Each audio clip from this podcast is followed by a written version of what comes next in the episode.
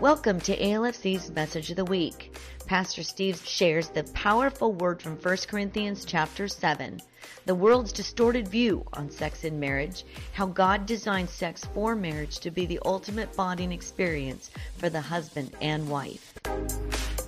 Well, turn with me to uh, 1 Corinthians chapter 7.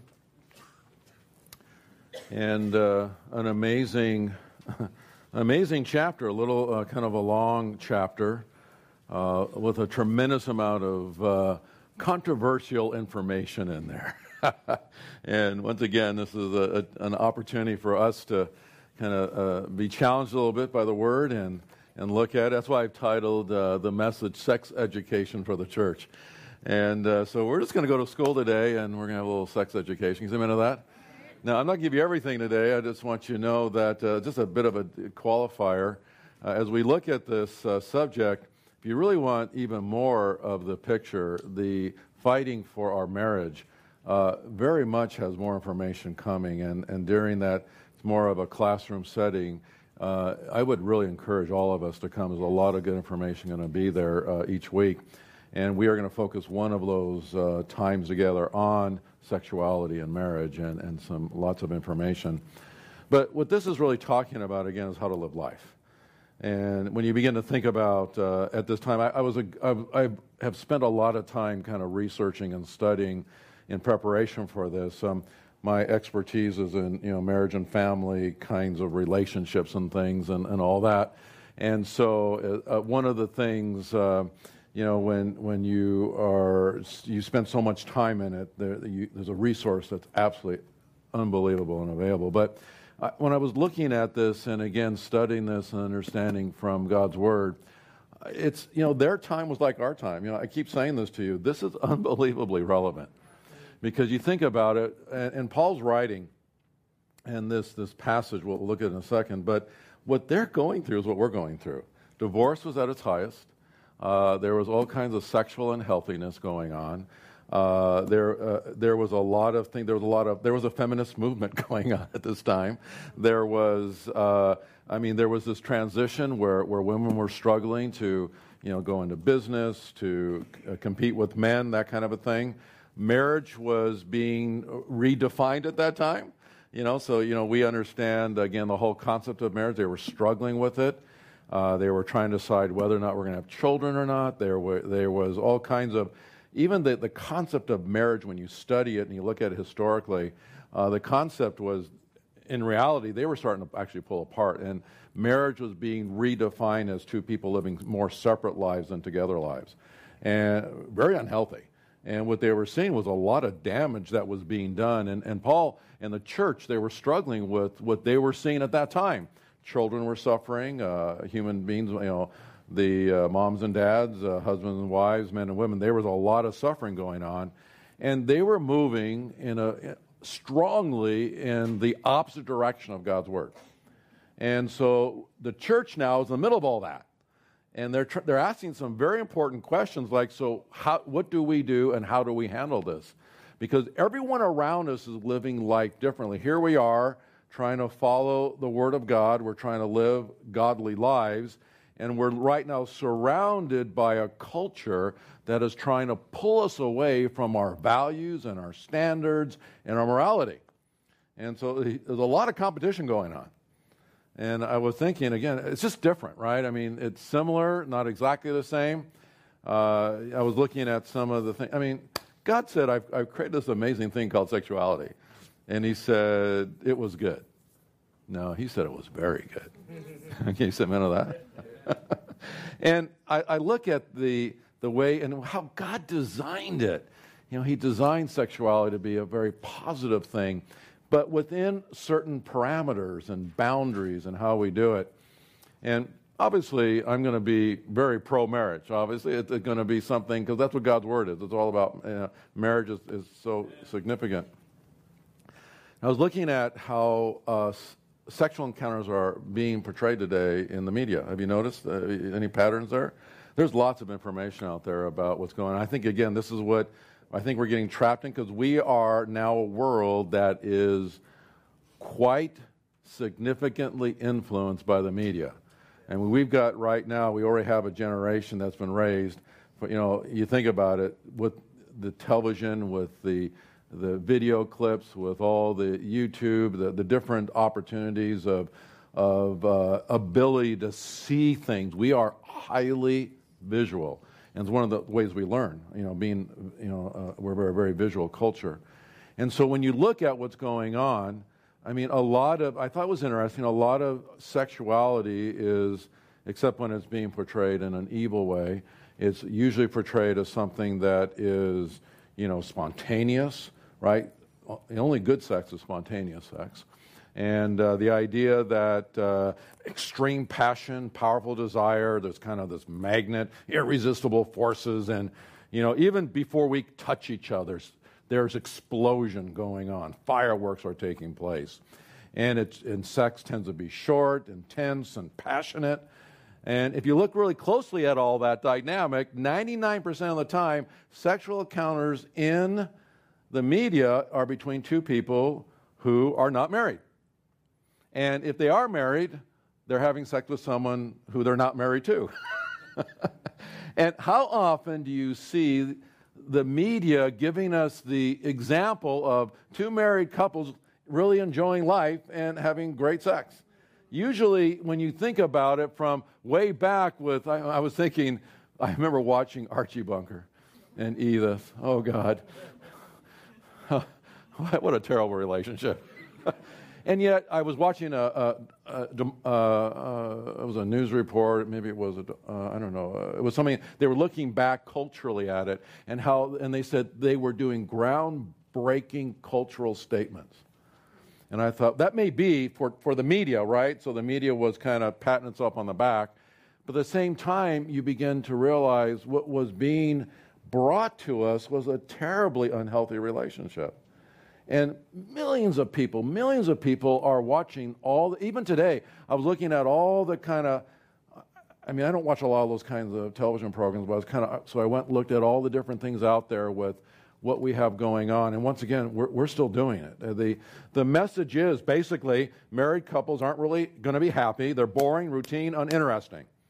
And so the only way to really do it well is to, you know, you got to do something kind of like with them. And when you, because we don't see that, we're influenced by that, and every single one of us in this room is influenced by that. Right. And then we're influenced by the, if you figure half of everyone's been divorced, and so you've lived and grown up in a family where the idea of marriage and all that isn't necessarily really well thought of. And so we all know someone who, and it feels like so many marriages around us are blowing up. Thank God we hear about Marilyn and, and Tom, who've been married for, you know, 59 years, and I know they're doing well. And, and again, there's a great example of how it can really be done well. A lot of times, you know, we think of talking to someone who is that way, and we think of a lot of negative things, like, well, they're just being together. I, just so you know, statistically, uh, actually, uh, sexual encounter tends to actually get better after uh, 60 years. So Marilyn and Tom have not even gotten there yet. so, I mean, it's interesting because you think, wow, I mean, sometimes our brains don't want to think about mom and dad or grandma and grandpa uh, in that kind of situation. But let me tell you, it goes all the way through in life. Can you say amen to that? This is what God intended, and we need to not get like weirded out about what God intended. I'm here to try to normalize this a little bit so that we can realize that this is an amazing thing. I mean, marriage faces a lot of issues today. You think about communication, conflict, money, uh, raising children, sexuality. If you think of what one of the top five things that always makes the top five, sex. And that seems to be a problem in a lot of relationships. When I have people coming, and throughout the decades they've been coming in and asking for help, uh, somewhere involved is something to do with sexuality. And someone isn't happy about whatever. Let me tell you something about the scientific and clinical realities of married sex. Okay, I want you to, again, a lot of people ask me, so what, I mean, we're going to go on the word here in just a moment, but what is, what is everyone else saying? And uh, I can't give you everything because you'd be here way too long. I have a lot of information that I could, could overwhelm you with. But basically, summarizing it, married couples have more sex, more satisfying sex, and just more fun. Can you say amen to that? And that is a statistical reality. This is, I'm, this is not something I'm just kind of pulling out of, the, out of somewhere. But we know in studying couples, and there's been a lot of studying of couples, and uh, some of it's just common sense, but, uh, and you, you, can kind of figure that out. But the fact is that uh, sexuality is something that happens really well in a married relationship. Now, I am differentiating married from cohabitation, from just you know being with somebody else. And, and the studies also differentiate the same things, and we'll, you can see more of that in a moment. We know that uh, not having sex in a married relationship, unless there's some medical issues going on, is not healthy. Uh, the reality is that having regular, uh, routine, uh, uh, consistent sexuality as much as possible is actually very healthy.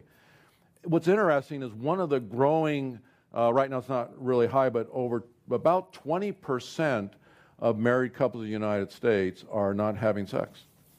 And we would call that a non sexual relationship. And for a lot of different reasons.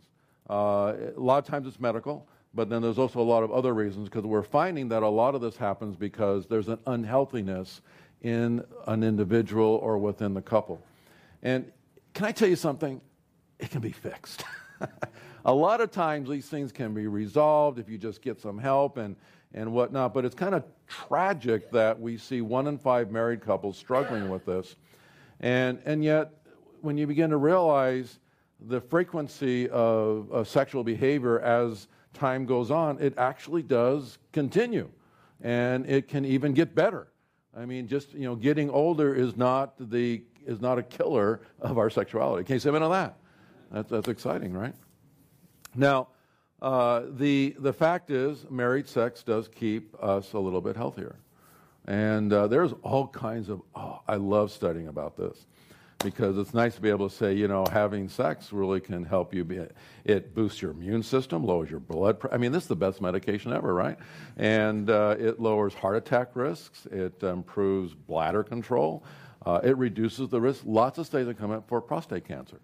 Uh, it uh, reduces stress and depression, uh, helps uh, skin conditions, improves your self esteem, confidence, improves your sleep, enhances joy, and uh, overall well being. Can you see that? so, what you do is if things aren't working out well, you put that list together or just take that clip out and say, Here, listen to what Pastor Steve said. you need to help me be healthier. I love that. Uh, the, you know, it's interesting. Again, these are facts. And I went, just for your information, I went and double checked 2019 stuff. I didn't want you to think that uh, I'm bringing something that's like 20 years old. This is current this year or last year. That, and everyone's trying to disprove this. I mean, and this is coming from the secular, uh, socio- sociological, uh, the psychology, marriage family therapist, all those kinds of things. Everyone's trying to disprove that premarital sex is really not a big deal. I mean, there are all kinds of studies out there, and everyone's working really hard. Even the New York Times gave in to the reality and the truth of this. I love it. You know, even some of, again, a lot of secular places. And the fact is, premarital sex will increase the divorce rate by at least 25%. So, in other words, not doing it God's way will actually increase the likelihood of all the things can happen with divorce. I mean, divorce rate's already high. I mean, you think about it, it's around 45%, almost half, 45%. And so now we're going to jump it up to, six, to another 25%. So that now means the divorce rate is going to be, you think about it, we're talking 60 to 70% divorce rate by not doing it right. And so, and again, everyone's looking really hard, same thing with cohabitation. Everyone's looking really hard to find out can we somehow come up with studies that prove that cohabitation really isn't a big deal? They can't do it because all the studies are showing. Now, again, you can find studies that will disprove it. I found a few. I even made copies of them. And again, there, there's this kind of uh, uh, uh, sort of controversy, a little bit of tug of war going on. But when you look at really good studies and you look at, and these are secular studies that are looking at hundreds, if not thousands of keep, uh, couples, the breakup rate for couples that cohabitate is higher, and the divorce rate is higher by 30%. So, so here's what happens you cohabitate, then you get married. You do well for the first year, and then within five years, the divorce rate's up by 30%. So, you know, I, I just can't emphasize that uh, the Word of God is giving us really some very good information about married life, about our sexuality, and how it is that we need to live life. God gave us this gift. Sex is a gift. You know, sex is something that He gave us to a husband and wife so that they might experience a more close physical, spiritual, emotional relationship. You know, God has this amazing plan for us. He has a way to help us to live life in a way so that we can be healthy. And then He gave us boundaries. It's like boundaries are becoming an ugly word today. But the reality is, these are boundaries, and we're going to see boundaries here in a moment that God gives us. And He says, Listen, I'm doing this not because I want to make your life miserable, but because I want to help you be healthy and protect you. You know, so, you know, I wrote this down. Sex is best when sex is right. Sex is right when it's within the boundary of blessing, and that boundary is found within the marriage relationship according to God's word. Can you see of that? So let's look at 1 Corinthians chapter 7, and let me just read those seven verses. You'll follow along, and then we will look at some of our sexual responsibilities in marriage. So it says, Now concerning the things of which you wrote to me, I love that statement. Now concerning the things of which you wrote to me. I figured the Apostle Paul is the dear Abby of the New Testament. you know, he's, he is getting, he's getting letters. Paul, what do we do? You're the leader of the church. Give me some answers here. And so I want you to know that that's part of the proof text that they are sending these questions to their leader, asking him, What do we do? How do we handle this? What's the right way to live? Okay. Uh, and, and so now concerning these things which you wrote me, it is good for a man not to touch a woman. We'll talk about that in a second. Nevertheless, because of sexual morality, let each man have his own wife, let each woman have her own husband. Let the husband render to his wife the affection due her, and likewise also the wife to her husband. The wife does not have authority over her own body, but the husband does. Now, we all want to stop there, amen? if you're a husband. And likewise, oh, there it is, the husband doesn't have authority over his own body, but the wife does. There is a huge statement of mutuality here and how it is that we are to live a married life. We'll come back to that. Do not deprive one another except with consent for a time, that you may give yourselves to fasting and prayer. Come together again so that Satan does not tempt you because of your lack of self control. But I say this as a concession, not as a commandment. For I wish that all men were even as I myself. But each has its own gift from God, one in this manner and another in that. Love the statement here. Very powerful stuff. A lot of information here. So basically, let me summarize this whole thing. If you want to walk away, let me give you two words that summarizes this statement. The two words are faithfulness and availability. So what it's talking about when it comes to married life, hear what the word of God is saying. Number 1, faithfulness. It's all about being faithful to the one that you have committed yourself to under God to live with. Number two, availability, and that you are available to one another. And so marriage is intended to be something of two coming together and becoming one. That's the way it's supposed to be. And so here the Apostle Paul is writing, answering questions. He starts off in verse 1 and says, It is good for a man not to touch a woman. Now, that was a euphemism of the time. If you look back, it was written before. And what that's saying is, because again, it's misunderstood, you got to look up the Greek and look at you know what's going on, the culture, and all that. And so you think, well, I can't ever touch someone of the opposite sex. That's not what it's saying. It's talking about sexuality. It is talking about it is not good to have sexual relationships with another woman. I would say, eh, eh, other than your wife. And so that's all that's saying. And so he kind of he's just kind of summarizing this whole thing. And I love the first thing. Here's what you learn when you are reading Greek what comes first is most important. So it's interesting that if you let me read the Greek sentence as it is literally translated, okay? So this will confuse you a little bit, but I'll explain it. Good for a man, a woman, not to touch, avoid. And then we turn that around into the statement that we have to make it sense in the English.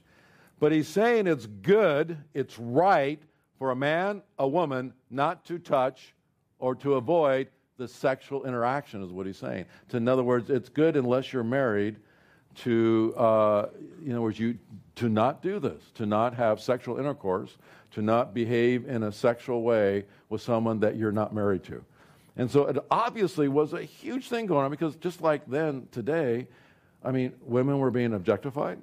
There was sexual abuse was high, sexual assault was high, sexuality had been distorted by self-centeredness of the culture. The focus was on guess what? Pleasure, hedonism, the other gods. They were worshiping other gods through sexuality. And Paul's saying, "Well, time out, guys. This is not a good way to live."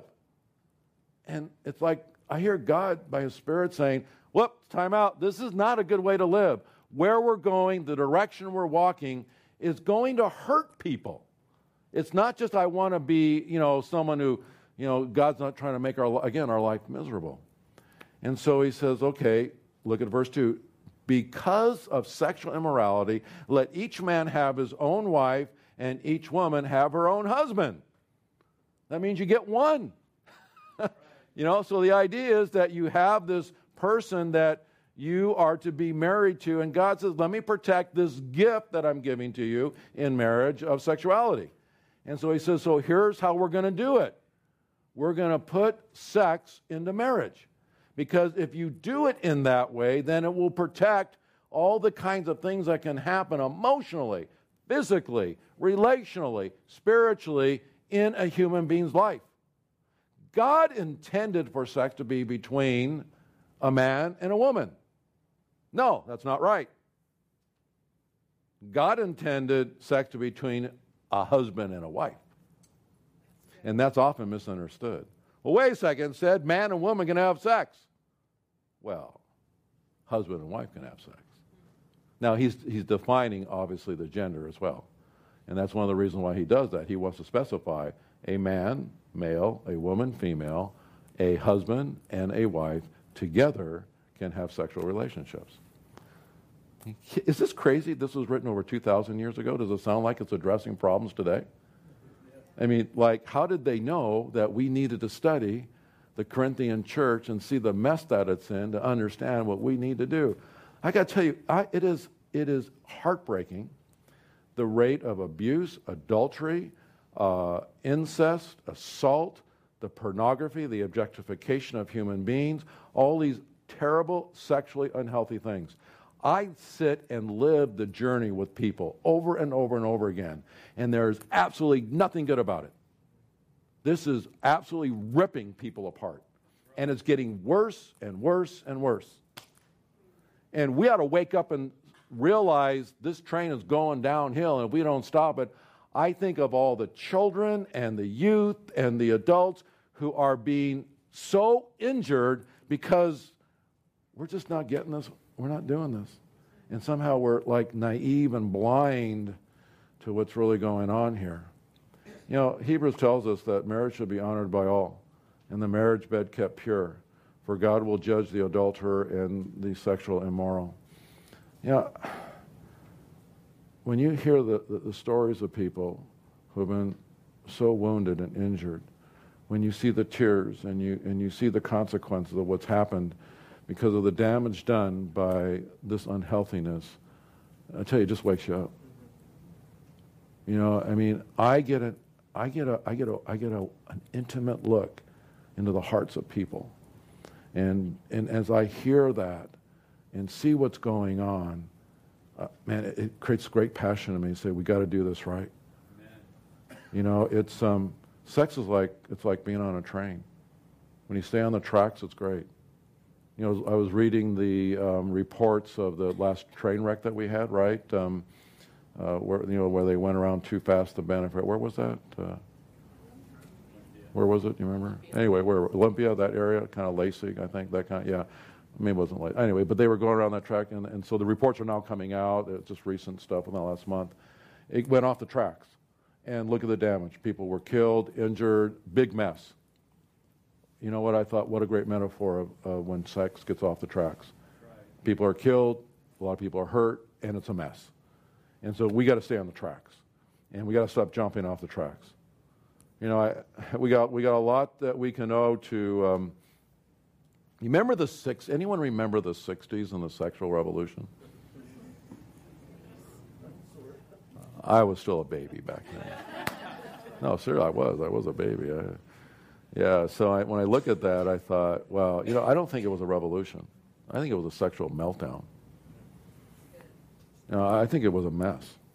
I think it was something that came out of a lot of injury and hurt. I see nothing revolutionary about it. I see anything unbelievably damaging. You know where the sexual revolution took place? When God created man and woman in the Garden of Eden. That was revolutionary. When God said, "Here's how it's going to be," He says, he, "You know," He said to Adam, "I've created you to have this amazing relationship." And so, but recognize there's a, the physiology, the emotionality, the spirituality, that two people coming together, Adam and Eve, you got to learn how to enjoy each other and all that that means. So it says in verse 2 let each man have his own wife and each woman have her own husband. How is it that we have so complicated such a simple thing? I mean, here it is, you know, simple, and yet it's, it is complicated when you begin to think of the dynamics that goes on. God has provided this uh, amazing, simple boundary so that we're not frustrated, we're not hurt, but that we're protected and supported and provided for. And then we go ahead and mess it up. And listen, most experts agree we are messing up. Physicians, pediatricians, uh, uh, all kinds of psychologists and therapists and mental health people, as well as pastors and all kinds of individuals, have all said, you know what? When you have a monogamous relationship within this confines of a commitment called marriage, sex is better. And it just it continues to be repeated over and over and over again. But yet what we do is we put out the really kind of out there individuals and, and we look at their lives and we watch them, these eccentric people, and we think that's the life I want to live. I want to be, you know, the you know, the housewives of Beverly Hills, or I want to be I don't know, whatever weirds out. There's all kinds of reality things out there. And millions of people, especially young adults, are watching this stuff. Now, listen, it gets inside of you, and you start thinking, I have those conversations. I'll say, Where in the world did you get that idea? Did you get that from mom and dad? No. Did you get that from grandma and grandpa? No. Where'd you get that? Well, I was watching this show, or I was watching this movie, or my friend said. Yes, your friends are experts, right? there are five foundational principles in marriage that we need to understand. Marriage is for procreation. God intended for mankind to be fruitful and multiply. Can you see of that? Marriage is for pleasure. God said that we are to enjoy, and it says, men, enjoy the wife of your youth. Song of, oh, Song of Songs, Song of Solomon. I'm going to do, I did a study on that years ago. We should do that again. That's an amazing study of the amazing pleasure and attraction and amazing thing of marital love. God gave us the manual of how to do it. I mean, all you got to do is read the Word of God. And so, what an amazing story. Okay, marriage is for pleasure. God designed it. Marriage is a partnership. And God created a man and a woman, a husband and a wife, to come together and to be helpers to each other, right? And so that's, that's amazing. And that the idea of the partnership is that marriage then becomes a picture of the church. And so you begin to see how is it that we are to understand God in our relationships. God says, look at a marriage, Ephesians chapter 5. And then marriage is for purity. And that's where we are, chapter 7. And it protects us from sexual immorality. So, sexual relationships in marriage are very powerful. And that's why we need to do it right. It, sex bonds you. Did you know that? Right. You know, it just, there's no way. I, I've talked to people who are prostitutes, male and female. I've talked to people who have hundreds of partners. I've had people uh, in all kinds of situations. And, I, and I'll say, so well, how, how do you handle all this kind of coming and going? And, you know, and a lot of them will say something to the effect, well, basically what happens is I just go numb and it's meaningless to me. Well, it really isn't meaningless to you because emotionally they have to disassociate themselves from the act of sex and it's terribly unhealthy. And so it looks like, and I mean, I have talked to a number, int- I mean, gotten into their, the depths of their story, unlike probably you have, and begin to realize, so how did you manage this? How did you live with yourself? How, and we, we're trying to experience healing through this process. Let me tell you something. Here's what most of them end up with. And you got to hear this. Most of them end up with terrible contempt for themselves. So when you've been through this kind of stuff, most men and both men and women, right? Men are, can be prostitutes, women can be prostitutes. Men can be terribly unhealthy. Women, I mean, it, it look both ways, right? And uh, we're talking, we're getting in the depths, and here's what they'll tell me. So, how do you feel about yourself? I hate myself. I'm angry at myself. Why did, and again, all of a sudden they've received Christ maybe, and now they're on this journey of this amazing healing and restorative work. And I'd like to tell you, boom, one incident's all over. But there's a moment when you have salvation, there's a moment when things all of a sudden are transformed, and then there's this journey of healing. Look at, make no mistake, healing sometimes takes time. So I'm trying to be preventative here. So I'm telling these stories. I want to wake us up to the fact that then here you are years down the road, and now you're on a journey for years. And it's, it's hard. The good news is it's possible. Amen. And you can have a new life. You can, a lot of things can be different. But let's not get naive because I think somehow in the church we, we kind of, can I say this? We're kind of dumb. Because somehow we think that, well, everything should be okay now. Like, okay, you received Christ, that's it, you're done. I mean, we just heard the news of a guy who was, his big thing was mental health. He committed suicide in the church, right? His big thing was a leader in the church, a young guy, and uh, just recently committed suicide. You know, someone asked me, so we, are talking about the question someone had committed suicide and they had mental health, uh, they were bipolar. And they said, well, what do you think killed them? Let me tell you, I thought killed them. They said, well, it was suicide. They killed themselves. I said, yes, they, they took their lives by act of their own hand. But you know what killed them? Bipolar. The mental health killed them. It was a disease. Right. You know, disease will kill you. Right. Last time I checked, cancer can kill you. Well, why not a mental health? That's a disease. I mean, yes, suicide. Again, uh, you got to begin thinking that this stuff is serious. I mean, people who are deeply wounded in their lives, who have tremendous contempt for themselves, this is why we got to put an end to this. That's why the suicide rate is high. You realize in the homosexual community, suicide is statistically higher than in the rest of the community. Because I think there's a lot of damage. Now, that's a fact. I'm not making that up. Yep. That is a fact. Yep. And one of the, know, why does that happen? Again, when you begin to think of the, the dynamics of what's going on in their lives, well, there's a lot of really difficult things that take place in a human being that's living in a contradiction to what would be healthy, and now it, it gets turned inward. Man, we got to bring God's amazing grace into people's lives. Amen. Are you with me on this? Amen. And so we begin to see that, I mean, sex actually bonds you. Now, listen, you got to get this because now I'll talk about, about this in the marriage uh, seminar because you guys don't want to hear all this. But you know, God created this thing in our brain. The neurobiology of sex is that there, there are seven amazing chemicals that God put in your in your bodies that when you have sex, they all fire off. They bond you, they, they do all kinds of amazing things, and it is absolutely great. Can you say amen to that? Amen. I mean, and, and, there's, and, then, and then there's this additional, because you realize that we are bonded uh, emotionally, we're bonded spiritually, we're bonded physically. It all works. it's all great. And you begin to realize that, but this is why it doesn't work, because when you get this stuff happening, some of these chemicals that are going on in our bodies, you know, uh, uh, you know, like uh, what dopamine, I mean testosterone, uh, vasopressin, oxytocin, uh, serotonin, just to name a few, just off the top of my head you know, that, that's why when you do bad things, you bond to bad things. You ever thought about that? That's why pornography is kind of a dangerous thing. And that's why it hurts you because you can bond with an image. You can, you can bond with an experience.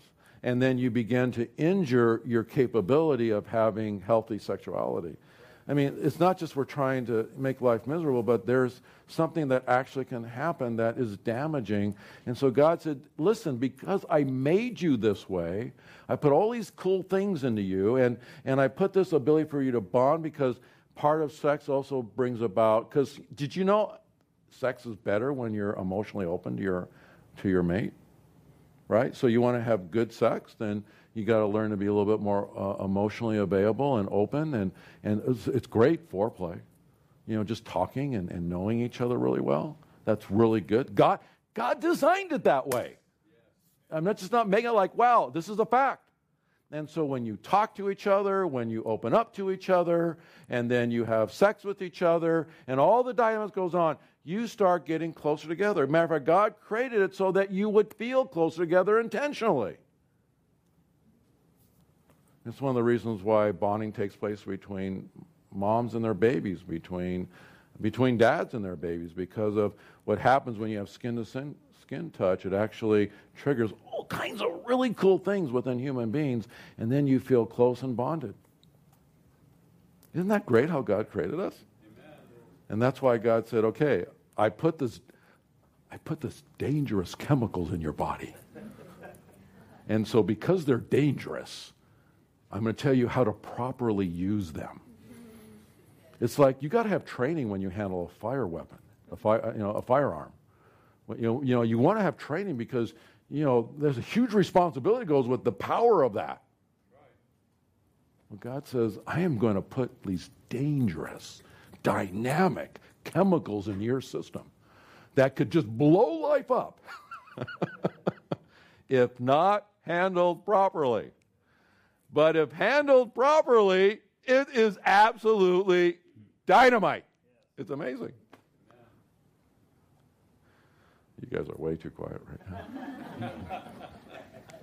I'm getting nervous. we'll have special counseling in a moment. Um, so, are you, are, you understand? God created this and said, so because of all this power, you're powerful people. God said, I'm going to give you this amazing power, so now stay within the boundaries. Because right. you stay within the boundaries, you're not going to you're not going to blow your life up, and you're not going to blow the life up of other people around you because of the power of this bonding experience. You know, God said that's, you know, that's why there's a covenant commitment that happens in a marriage relationship. God said, you, you and I have got to come together and understand that marriage is something that we commit because of the power of what happens. You know, when, and when you get married and you have uh, a sexual experience, there's something that uh, a sexual experience, uh, spirituality is very much a part of it. You know, when God said to become one, he's not t- talking about physical, he's also talking about spiritual. Right. And he's talking about, are you with me on this? And all of this comes together. And so, you know, a successful relationship is not about two perfect people living perfectly together by perfect principles. It's two people who come together who understand God's grace and live within his boundaries. And you know what? Amazing things can happen. Now, I love the fact that God said, you know what, in sexual relationships and marriage are to be enjoyed. He did not create this just for some functionality, but He said you can enjoy it. There's a, there is a whole concept, a principle of sexual pleasure, and as a principle, you know what the principle is in God's Word? Serving one another. So, how do you do sexuality really well in a marriage relationship? You serve one another because you are other oriented, not self oriented. So, here's, here's a little technique for you. I'm going to give you some sexual technique. Be other oriented, and it's not all about you. And when you begin to have relationships in that manner, you know, there's a biblical principle in sexuality. It is more blessed to give than to receive. Can you say amen to that? oh, you guys are getting embarrassed. Don't worry about it. The studies show that when you do it this way, it works so much better. And when you begin to interact within this environment, it is absolutely so. Look what it says. Verse 3 Let the husbands render to the wives the affection due her, and likewise also the wife to her husband. The wife does not have authority over her own body, but the husband does, and likewise the, the husband doesn't have authority over his own body, but the wife does. That passage has been so uh, taught badly in the church. This is not giving you dictatorial rights over another human being. This is not saying, okay, I want sex. Okay, let's go in the room. That is not what this is saying. This is saying, you know what you owe each other? Love and respect and affection and thinking of the other person. You know, there, there's something that can be so twisted and distorted with this. So, what this is saying is that both are responsible to take care of each other. Yes. What a crazy idea. Let me tell you something, guys. It's not your wife's sole responsibility to take care of you. And wives, it's not your husband's, you know, like that's it. It's all on him, or wives, it's all on you. It's a mutually sub, mutual submission to two people who want to come together and be responsible to each other and help each other to have a healthy relationship. You know what the number one complaint I get? Well, not the number one, but it's in the top 10. Let's say top 10. Well, she's just not romantic enough. Or he's not romantic enough. Someone will come in and say, someone's not romantic enough. And maybe that's true. Maybe it's not. I, and sometimes it's not even, that's not even the issue anymore. Because when I hear that, I think, okay, what's really going on? And you and I find that's really going on? It's not romance, it's a lack of respect. It's a lack of being other oriented. It's selfishness. Because, again, we define romance in some crazy ways. But let me tell you something when you date your spouse, you pursue them, you desire them, you care about them, you love them, you respect them, you know what? It works. But a lot of times, those are the core issues, and we try to cover it up with something superficial like, well, if you would just wear something different, or if you would act differently, or somehow it would change everything if you lost 10 more pounds. Listen to me, that's garbage. Amen. Amen. You can put whatever words you want on there. But that just isn't the reality. I mean, we, we want to make it seem like it is, but why do we say that? Because we've been overtly influenced by the media around us and the world and the culture we live in today. Here's what I've discovered the truth marriage is best done as a team. Marriage is a team sport. And when you do marriage together, and we talk about how we do this, it's absolutely sexual relationships within marriage are good. God created it, He said it's good. And when you and I have this coming together, marital sex is absolutely amazing. Sex is not to be a weapon. It is not a bargaining chip. It is not a means by which you get your way. Don't do that. Because when you do that, what you're, you, you, again, you see the real issue? The real issue is respect. That is not how you and I are to handle our sexual relations. Look what it says 5 through 7. Do not deprive one another except with consent for a time. You see the conversation going on, the interaction happening, that you may give yourselves to fasting and prayer. Come together again so that Satan does not tempt you because of your lack of self control. But I say this as a concession, not as a commandment. God did not command us to get married. He says it's a good thing, but He didn't say you have to. But uh, again, what here's now before you, boy, misunderstand that one. And here's, that's why Paul said what he did at the end. He said, By say it's a concession, not a commandment, for I wish that all men were even as myself. See, Paul was single. We understand that from this passage because living the life that Paul lived, how could he be married? I mean, Paul is basically saying, I'm all over the map. I'm getting beat up. I'm getting shipwrecked. I'm dealing with all kinds of crazy things. If I had a wife and kids to worry about, I could not do what I've been called to. So God said, live this way without having these relationships. But he's not saying that's the best way to live. That's what some people might live. Singleness can be great if that's what God's called you to do. If not, God's called you to be married. That's great too. And Paul's saying both are good. This is not bad, bad, or bad, good. Both are good, but you're living how God has called you to live. The problem is we need to be certain about God's call. I mean, this is. There's a story of a husband who came home from work and he was in a romantic mood. He wanted, you know, he wanted sex. So he did all he could do to be a good husband, right?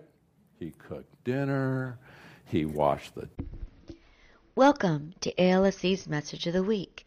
Pastor Steve shares the world's distorted view on sex and marriage how God designed sex for marriage to be the ultimate bonding experience for the husband and wife.